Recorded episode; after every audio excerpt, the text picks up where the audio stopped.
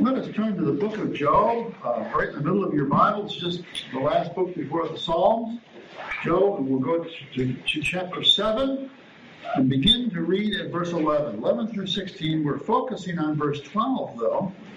Uh, but we'll start reading with verse 11. So, Job 7, verse 11. Beginning to read then with that passage, verse 11. Therefore, I will not restrain my mouth. I will speak in the anguish of my spirit. I will complain in the bitterness of my soul. Am I a sea or a sea serpent that you set a guard over me? When I say my bed will comfort me, my couch will ease my complaint, then you scare me with dreams and terrify me with visions, so that my soul chooses strangling and death rather than my body. I loathe my life. I would not live forever. Leave me alone. Let me alone. For my days are but a breath. May the Lord bless this reading to our good understanding. Now we're going to focus on verse 12, just to, to, look at the whole passage for a moment. We know the terrible judgments and sufferings through which Job passed. And we pray in our own lives that, that we would not enter into such. We know the, for the most part that God gives us this scriptural lesson and the scriptural example for us, not demanding that we go through such things as this. Uh, but yet, we often lose children. We often find great suffering in our lives. And uh, Job is a great, a great example of that. We know we've heard the you've heard the saying, uh, the patience of Job. Well, this passage here is getting right on the edge of his impatience uh, because um, by, and, by and large, Job was very uh, uh, sedate, very calm in the face of the things which the Lord brought upon him. But he did cry out, and, and his suffering was, was so great that he, uh, he did lift up his cry unto the Lord. Uh, and, but normally we think Job has done far better than we uh, if this sort of thing had happened to us. And it's, so it's interesting. The very first verse, verse, Job says, "Therefore I will not restrain my mouth." Now, if you think about that, and you think of the whole of Job, you think, well, Job, Job never really let go. I mean, after after all of these things that happened to him, the the losing of his uh, animals, the, the death of his children, um, the storms and that sort of thing that beat upon him, he, he stands before the Lord and he said, uh, The Lord giveth and the Lord taketh away. Blessed be the name of the Lord.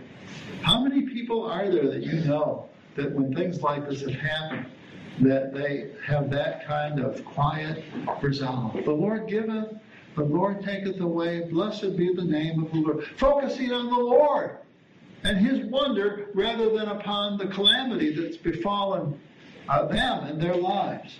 And yet here, uh, Job kind of lets loose, and he doesn't really. He, like I say, he doesn't really let loose. But and what you see that in the sentence, the uh, the second part of this first sentence, he says, "Therefore I will not restrain my mouth." I will be, but he's not saying here he's going to start uh, cursing God or blasphemy or something like that. No, right away he says, I will speak in the anguish of my spirit. So for Job, the, the very uh, the refrain of his anguish or the, the recounting of his anguish of heart, he counts that as a kind of uh, lack of restraint of his of his mouth. So this man Job is a wonderful example, and yet even here, where he uh, where he uh, speaks of the anguish of his spirit, we see implicitly that he's wrong, uh, that he does not understand the greatness of God as much as he should. We see at the end of Job, chapter 42, where he said, after all that he goes through, and after all of the visitations by the, the Lord and his Spirit, Job says, I've, I've heard of thee by the hearing of the ear. But now I see thee face to face, and I repent in dust and ashes. So the very last thing that Job says, in a sense, is that no matter what he's gone through, he realizes that he has no grounds for complaint. When one considers the wonder with which the Lord made us, when, the, when one considers the joys that he gives us, if we if we are to lose our families today, like Job did then, Has God not given us these families for a certain number of years or, or months or days to enjoy? If we lose husband or wife, is it because God is ingrate or because we don't know we don't notice the wonder and the splendor of all that the Lord has poured out upon us? And I think most of the time we see this when we lose parents and that sort of thing. We think uh, we think, oh Lord, it, it hurts to lose my father or my mother. But how wondrous have you been to give me this person for so much of my life, to, to, to leave their imprint upon my heart and my soul, to give me the virtues, so many of the virtues that they had. And by thy Spirit, thou hast given them and used that to bless me. So uh, most of us have that kind of a sense about us, and we realize the greatness and the goodness of God. And um, so Job here, uh, uh, he doesn't, he's not not um, mindful of that kind of thing. And that's one of the reasons he's as in control as he is. But yet he is, he is full of anguish, and uh, we see where he speaks of his dreams. He said, You scare me with dreams, you terrify me with visions, so that my soul chooses strangling and death rather than my body. I loathe my life, I would not live forever. Let me alone, for my days are but a breath. So we see the anguish of Job. And that's pretty realistic. Um, and we, we think to ourselves, I would probably be much worse than that. But um, the focus of the message here is upon this verse 12, and it's this odd uh, comparison that Job raises, or an ironic comparison uh, uh with the sea as a comparison for his soul. And that's the title of the message A Sea versus Soul. Uh, now, I, I, this is a, this is just a, a refrain or an off, a parenthetical refrain of this text, and this is one of the reasons why the Bible is so is so beautiful. Even the parenthetical refrains of the scriptures are, are lovely to us, and uh, I'm I'm blessed to see this today, not from my own eyes, but from the eyes of uh, the old famous preacher Charles Haddon Spurgeon, and this he talked about this in his morning and evening devotions on September 16th. And uh, Susan and I will often use uh, use this uh, for uh, to to start our day or to inspire our day. And so I saw this and. Immediately, I was thinking. Immediately, I thought we've got a communion coming up, and this sounds like a great verse uh, for communion because it calls our attention to how much we need the Lord. And that's the, the sense of this uh, as Spurgeon sees this, how much we need the Lord. And so we're coming to the Lord's Supper, we're coming to eat, we're coming to enjoy spiritual communion with the Lord, but we're doing that with an object in mind, with a goal in mind, and that is to get to get regain strength to see if, if God can bless us. And when we see our weakness in the flesh, or the more we see our weakness in the flesh, the more we can enlarge uh, the desires that we have to be with God and to have the Lord bless us in and through the supper. And so I think that this text gets us there uh, by this ironic comparison. Now, if when you read through this, you see Job says he's he's in anguish of spirit, he will complain in the bitterness of his soul, and then he utters this odd line: "Am I a sea or a sea serpent?" That you set a guard over me. Uh, so he's comparing he's comparing himself to the oceans and to the great beasts of the ocean like the whale, and he's comparing himself to them, and uh, he's saying um, he's he's complaining to God. This is out of the bitterness of his heart. He says he's complaining to God about the the treatment that he has received, and when he so when he's when he compares himself to the sea or a sea serpent that you set a guard over me. Uh, he's asking the Lord, he, he's complaining. He's on one hand, he's saying he, he thinks himself too insignificant uh, to be to have God's attention to the degree that God has attended to him. Uh, God has really focused his his wrath, and yet it was a wrath uh, wrapped in love, uh, or love wrapped in wrath, I guess would be better to say. And uh, and so Job sees uh, sees the, the wrathful part, but he he he he compares himself to the sea. Uh, that, that, that, the Lord should set a guard, or that the, the, the Lord should watch over the sea. And so he sets himself, he he's comparing himself and his soul to the sea. And so it demands that we ask ourselves the question how does God watch the sea? How, what is Job talking about here? And uh, Mr. Spurgeon said two things. He said that, that on one hand, Job felt himself too insignificant to, to, uh, to receive such watching or such chastening. And on the other hand, he, he, he considered himself not so unruly that he needed this, this, uh, this uh, wrathful tutorial, you might say, on the power of God. And so he compares himself to the sea or sea serpent that uh, uh, because he knows that the Lord has command over the seas and uh, and so he's saying, am I, am I like the sea that I need your care? Now the sea is known for its storms, for its uh, ruining people's lives in a sense, but it's also known for many good things. It's known for its beauty. But uh, Job compares himself to the sea, he doesn't see any comparison between uh, himself and the sea, and uh, he, he sees the, uh, the, the sea as something much greater than he. And so why should God give his attention to Job? And so uh, Charles Haddon Spurgeon meditated upon that and uh, in, a, in a most wonderful way. And uh, uh, he says, it is true that man is not the sea, but uh, is he not even more troublesome and unruly? Are we not more troublesome and unruly? And so we're apt to think of the sea as tossing and turning and going this way and that, but Spurgeon says uh, the sea obediently respects its boundary, and though it be but a belt of sand, it does not overlap, Uh, overleap the limit of the shore. Mighty as it is, it bears the divine hitherto, the divine command, and when most raging with tempest, it respects the Lord. Now, we've been going, my, my family has been going to Cape Cod off and on since the 1960s when my mother and father first stumbled upon this great deal out there for a great vacation and a beautiful place that was unimaginably cheap. You, very, you very rarely find, you know, great and cheap together. But they stumbled upon this, and once they found it, they knew a good thing, and so they kept coming, taking us back.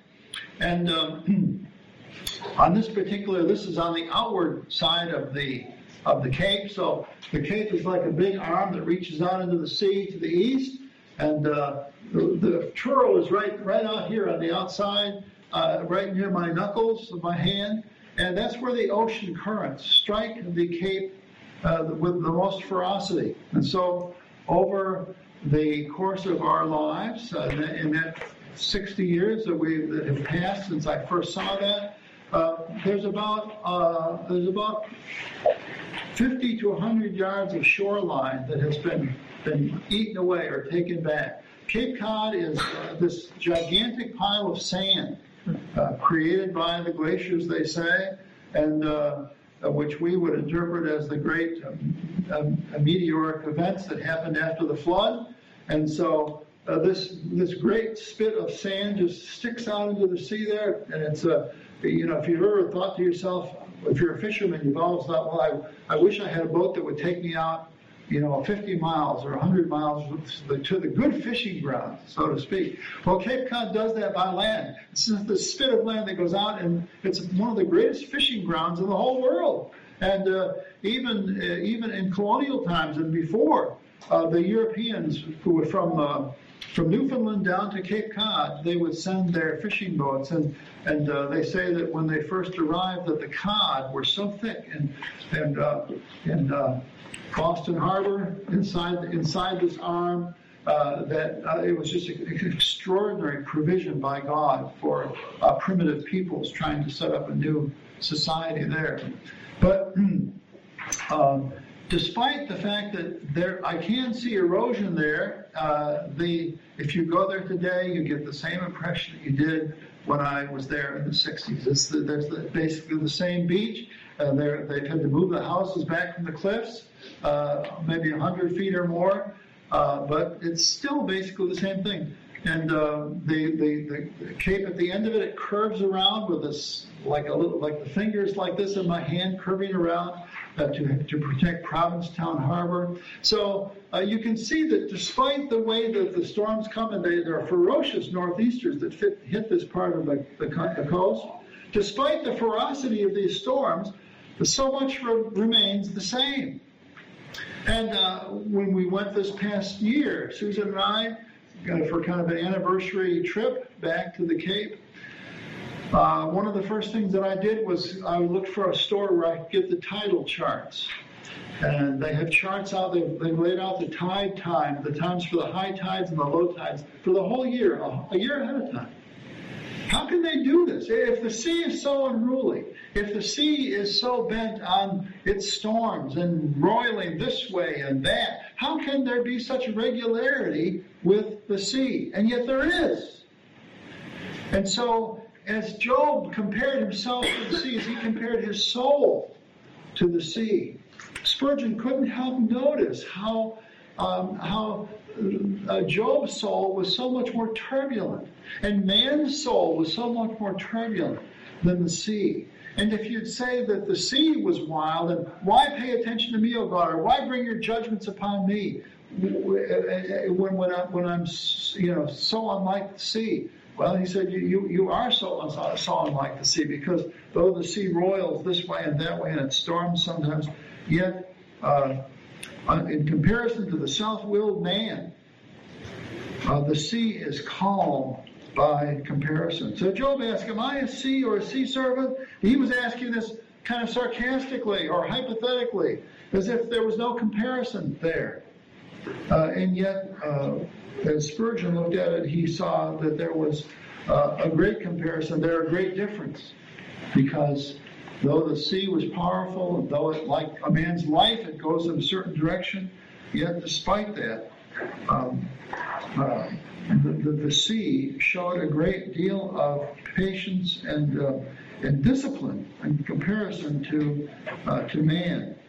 Um, he said, in comparison to man, he said, Neither is there any end of man's rebellious rage. The sea, obedient to the moon, ebbs and flows with ceaseless regularity. I mean, if you look at these tidal charts that are laid out a year ahead of time by people that understand the sea and how it moves, it's, it's down to the minute when the high tide, high tide time is reached and when the low tide comes in. And so out in Truro where we go. There's a small harbor out there on the bay side. And the, the fishermen and the sailors, they, they clock these tides. And so you'll see the boats go out uh, on uh, high tides or, or on rising tide, I should say, and then they come back before it's real low because in the harbor you can be resting on the bottom of the uh, bottom of the harbor after the tide goes out in such a way. Um, so the seas they are very obedient to the Lord. They, despite the fact that they seem impersonal and as if they're only controlled by the powers of nature, yet they are far more obedient than we who were created to hear the voice of God and to obey Him, to delight in His voice. Spurgeon wrote, Man is restless beyond his sphere he sleeps within the lines of duty, indolent where he should be active. The word indolent is, very, is a very neat word. Uh, indolent means a, a, person who is um, uh, disdainful of the powers that are over him, um, disrespectful, uh, impatient. And so uh, he may sit as a, a, citizen of the society with some kind of order about himself, but in his heart, he's rebellious and he doesn't really love the rule that is over him. So man is indolent over the Lord. Uh, Spurgeon said where he should be active. He will neither come nor go at the divine command, but suddenly prefers to do what he should not and to leave undone that which is required of him in our shorter and larger catechisms. They do studies of what the what the uh, the what the commandments command actively, and what to, what they, they call for us to do in righteousness, and then what what in righteousness we do by by uh, disregarding them. And so uh, so it is with us. We are so quick uh, to prefer what we should not do and leave undone uh, that which is required of us. So we have sins of so- commission and sins of omission, and they come so easily to us. Whereas the, the sea, uh, every drop in the ocean, wrote Spurgeon, every beaded bubble and every yeasty foam flake, every shell and pebble feel the power of law and yield or move at once at home in our backyard, I've got a rock from uh, Lake Ontario uh, that was very close to the place where Susan's mom went to college. Um, uh, up there, there's a college town right on the Lake Ontario, and and the they have the Great Lakes there. The, on Lake Ontario is one of the Great Lakes, and it, it's very comparable to the ocean in that it has a lot of power to it. And this this rock that I brought back it looks like a, a perfectly formed huge goose egg or ostrich egg or something like that. Perfectly rounded. Why? Because the stones have rolled up and then have rolled down, you know, as the tides have come over not just dozens of years, not just hundreds of years, but thousands of years, because that beach has been there for thousands of years, since the days of Noah, you know, and uh, uh, and before. And so we see testimonies of the regularity of the ocean. And if you want to see it, you come over to my house and ask, say, Pastor Cole, where's that stone? And you can see how round it is and how smooth it is, and really how lovely it is. It's so symmetrical, but it's been formed by by having all of its rough edges knocked off it by the by the sea and by the tides that have come and gone like we ought to be uh, rubbed, uh, rubbed round by the Spirit of God, by the powers of sanctification, as God works upon us. And even as he was working here upon Job, Job is one of the most wonderful characters of all of the scriptures. He represents the, the zenith, you might say, of ancient man. He's one of the oldest men, if not the oldest man that we, we see really focused on in the scriptures. Even though his book comes in the middle, they think that he was uh, a very early uh, patriarch within the family of faith. And so, uh, so he was rubbed raw in this case, and uh, he was well formed, but this was by the harsh providence of God. Uh, so God gives us this man and his life as a comparison to us, um, to, so that we might be uh, so that we might enjoy the kind of redemptive benefits that God brought to Job through Job and through the Word of God that comes through Job, uh, so that we might not have to go through it today ourselves. Or if we do go through some sort of severe suffering, we know that we are not the first. We know that one of the great saints of the Old Testament was rubbed so round by the rough providences of God and God, uh, God took so much from him, and then, but then in the end, God gave it all back to him again. And so with our lives, God takes away from us, but then he gives us back. And in the end, when we lay down these lives of ours, when we lay down these lives, he gives us all of our suffering back to us, uh, double and triple, so that Jesus says that we will not be able to compare in the heavenly rest. We will not be able to compare uh, the the rough things of this life, or even the joys of this life, with the joys of heaven. Heaven will be so much more wonderful. Do you believe that? Do you have an ear for the Word of God? Do you believe by faith? Is that an inspiration to you? If it is, then you'll be drawn to the table today to eat and to drink, to commune with your God, because He is your Heavenly Father he is your great shepherd, and He will take you from this day on through, no matter what your providences are, no matter whether they are all harsh or all wonderful and light and sunny. God will be our Heavenly Father. He will be like a shepherd. He will take us to the green pastures. He will lead us beside the still waters. This is the, these are among the, the basics of faith today. And so uh, Job would, by his uh, by his question, "Am I a sea or a sea serpent that you stand guard over me?" Uh, speaking of the loathing of his life and his wishing that it wouldn't go on forever. By the end of Job, he, he had repented of all such these things as these, even though these weren't that, that bad. These were not. This was not the kind of thing that we kind of thing that we do. And yet Job repents of anything because he cannot compare the wonders of God, the goodness of God, with the the life, even the sufferings that he had uh, to be to do there. And so uh, Spurgeon ends his devotional by saying, "We need we need more watching than the billowy sea, and uh, and and far more care." Uh, he says uh, he prays, Lord, rule us for thine own glory. And so, as I invite you to the table today, I invite you to, to compare yourself with the, the with Job and with the, this, this metaphor that he uses about the sea. To ask you to think, um, how much do I need the Lord? Here is a wonderful opportunity. It's a sacrament that, that was established by Christ with the purpose of strengthening us and uh, making us, steeling our resolve so that we might be more ready to fight the good fight in our lives. Uh, so often we don't realize how important it is, uh, our minds and how we look at our lives. Uh, we don't realize how important it is to to have these things in mind. I know one of the one of the issues that I've that I've fought with my whole adult life is too much weight gain, that sort of thing.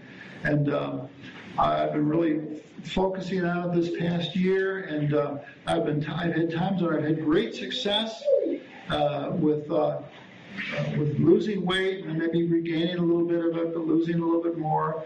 And but what, what has really amazed me during this ebb and flow, like the sea, the ebb and the flow of uh, of this one goal of sanctification that I've had, what has really amazed me is how, how what the, the difference between uh, my mind when it's edified and when it's enlightened with Christ, when it's inspired with uh, when, when God has made me mindful of how how how much better I feel when I'm under some um, um, uh, determination, some uh, uh, uh, discipleship by His Spirit how much better I feel uh, than otherwise. But yet, if I slip back into my older patterns, how easy it is to prefer the uh, chiffon and the pie and the sugars and that sort of thing over the things that are more healthy.